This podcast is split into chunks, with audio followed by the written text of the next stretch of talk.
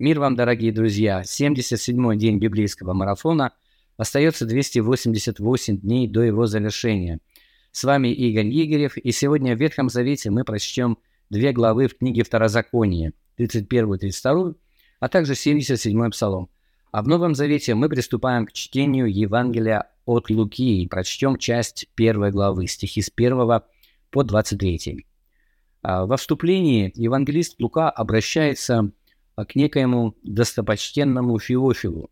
И у нас нет достаточной информации об этом человеке, чтобы утверждать наверняка, что это действительно имеется в виду а, какая-то реально существовавшая личность. Или же это некий собирательный образ, и евангелист Лука, обращаясь к нему, как бы обращается ко всем любящим Бога, потому что именно так это имя Феофил переводится на русский язык.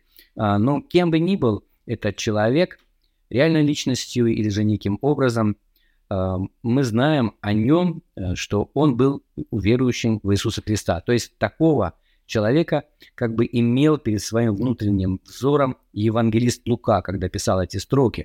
То есть это человек, который уже был наставлен в начатках учения, и Лука хочет, чтобы он укоренился, утвердился, что ли, в том, в чем он уже был научен. Давайте прочтем первые четыре стиха первой главы Евангелия от Луки.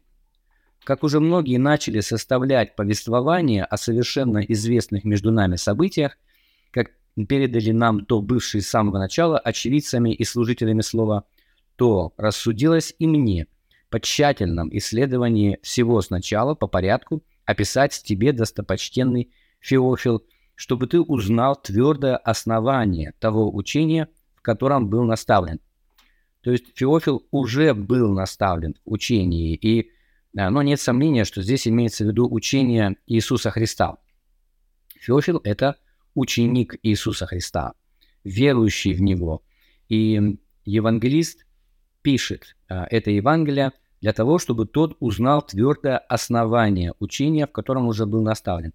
Ну, на первый взгляд, здесь имеется а, какой-то обратный порядок. Ведь сначала же закладывается основание, и потом на нем а, строится вера и жизнь человека – ну, мы к этому привыкли. А здесь мы имеем дело с человеком, который уже был наставлен в учении, а евангелист Лука хочет помочь ему укорениться в этой вере, и в своем Евангелии он предоставляет такую информацию.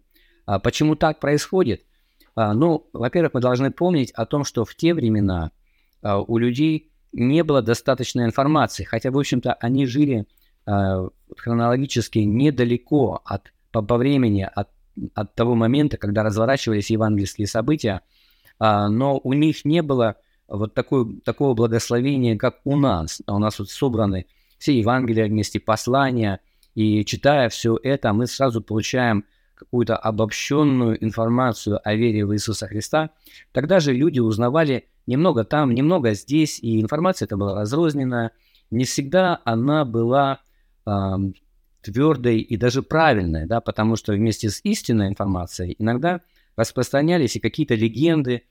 И я думаю, поэтому Лука пишет свое Евангелие, а, чтобы Феофил мог получить какую-то достоверную информацию о том, во что он уже уверовал, через это укорениться.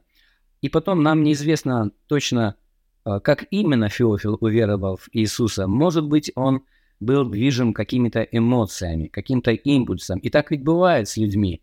А, и, но если человек а, принял Христа под воздействием каких-то эмоций, и при этом у него нет достаточно знаний о том, во что он уверовал, а, его вера рискует разрушиться под давлением извне, потому что наверняка его вера будет подвергаться какой-то критике, и люди будут предоставлять какую-то информацию, которая бы ну, исключало то, во что он верит. И, и поэтому для того, чтобы этот, эта вера, вот этот росток веры, который есть в сердце Феофила, укрепился и дал плод, ему необходимо дополнительное питание, информационное.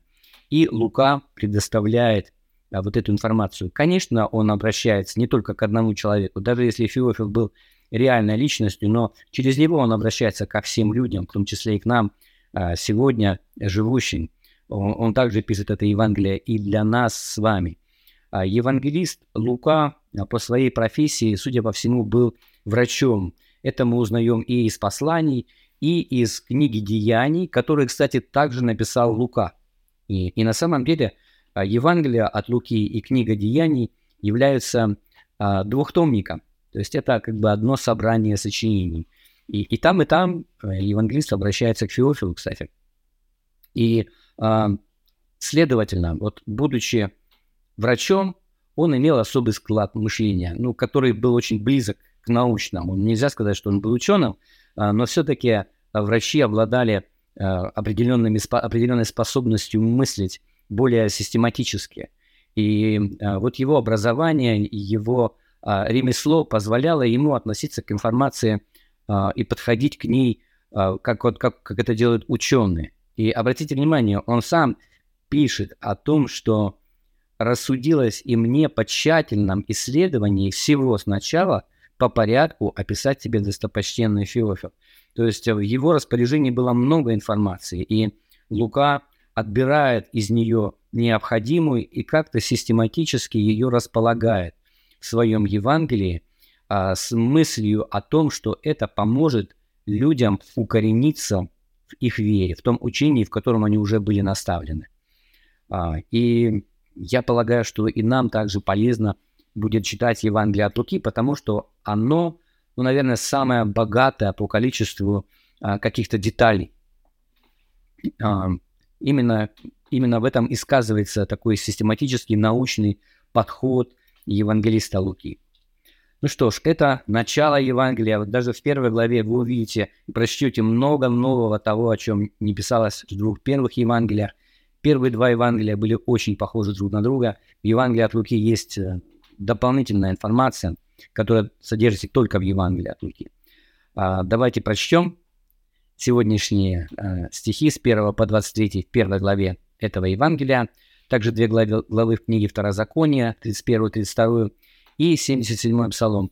Обратите внимание на вопросы, которые я, как обычно, прилагаю к своему видео – а, ответьте на них для самопроверки, для самоподготовки. Можете поделиться вашими ответами. Спасибо вам большое, когда вы это делаете. Если вы находите наш проект полезным, я хочу попросить вас подписаться на него и как-то рассказать о нем вашим друзьям, может быть, сделать репосты, чтобы как можно больше людей воспользовалось плодами нашего труда. И пусть Господь благословит вас.